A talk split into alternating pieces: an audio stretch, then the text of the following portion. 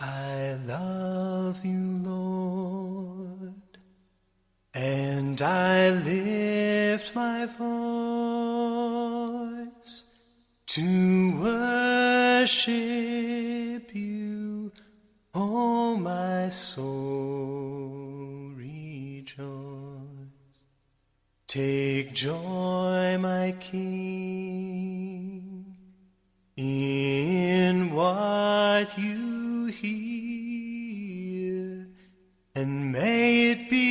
sweet, sweet sound in your ear.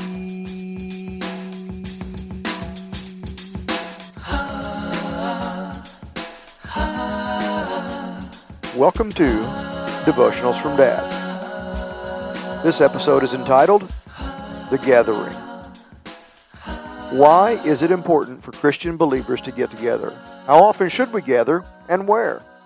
Since the beginning of creation, God has made it known that it's not good to be alone.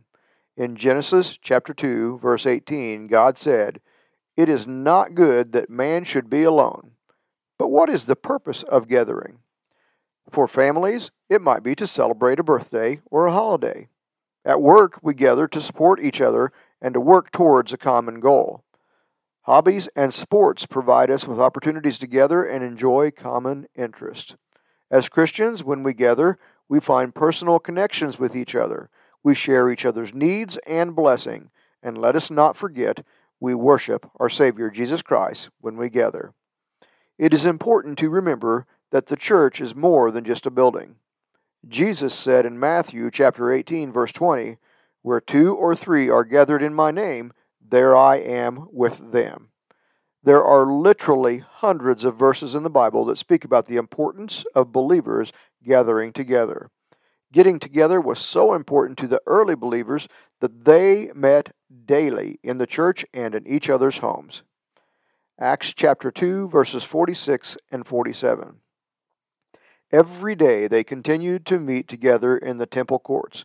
They broke bread in their homes, and they ate together with glad and sincere hearts, praising God and enjoying the favor of all the people, and the Lord added to their number daily those who were being saved. Getting together gives us an opportunity to inspire and encourage each other. And if there was ever a time we needed to be encouraged with each other, it would be now. Daily, the devil does all he can to discourage us. Just watch the newscast on TV. When we fellowship together, we share different viewpoints and we grow in our knowledge of God.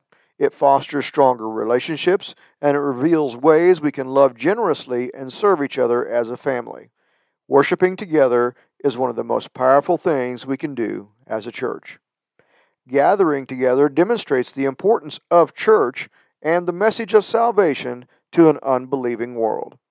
I have had many conversations with friends and acquaintances that have begun with the statement I see that you go to church often. What do you think about this? It doesn't matter what the question that follows that statement is about, because it's clear to those who know me that attending church is an important aspect of my life. Every time your vehicle is in the parking lot of the church, you are sharing your own personal testimony to all who see it without ever speaking a single word. Don't be ashamed to tell your friends and family that you won't be ex- able to accept their invitation to whatever event they may be having because you're going to be going to church on Sunday.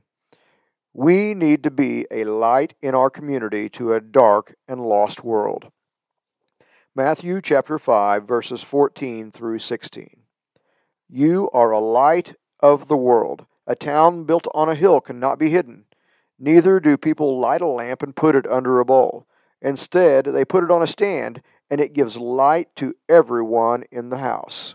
In the same way, let our light shine before others, that they may see your good deeds and glorify your Father in heaven. Jesus invites us both as individuals and as a group not to hide our faith in God from those around us. We should not be ashamed, shy, or selfish. Instead, Jesus asks us to serve God as a visible light of hope in a dark filled world. Take joy, my King, in what you hear. May it be a sweet, sweet sound in your ear. It is my sincere hope that something in this devotional touched your heart. I hope that somehow you found some tidbit of wisdom that you can treasure in your heart. More importantly, I hope that you share this with someone that needs to know Jesus Christ as their personal Savior. Love you, Dad.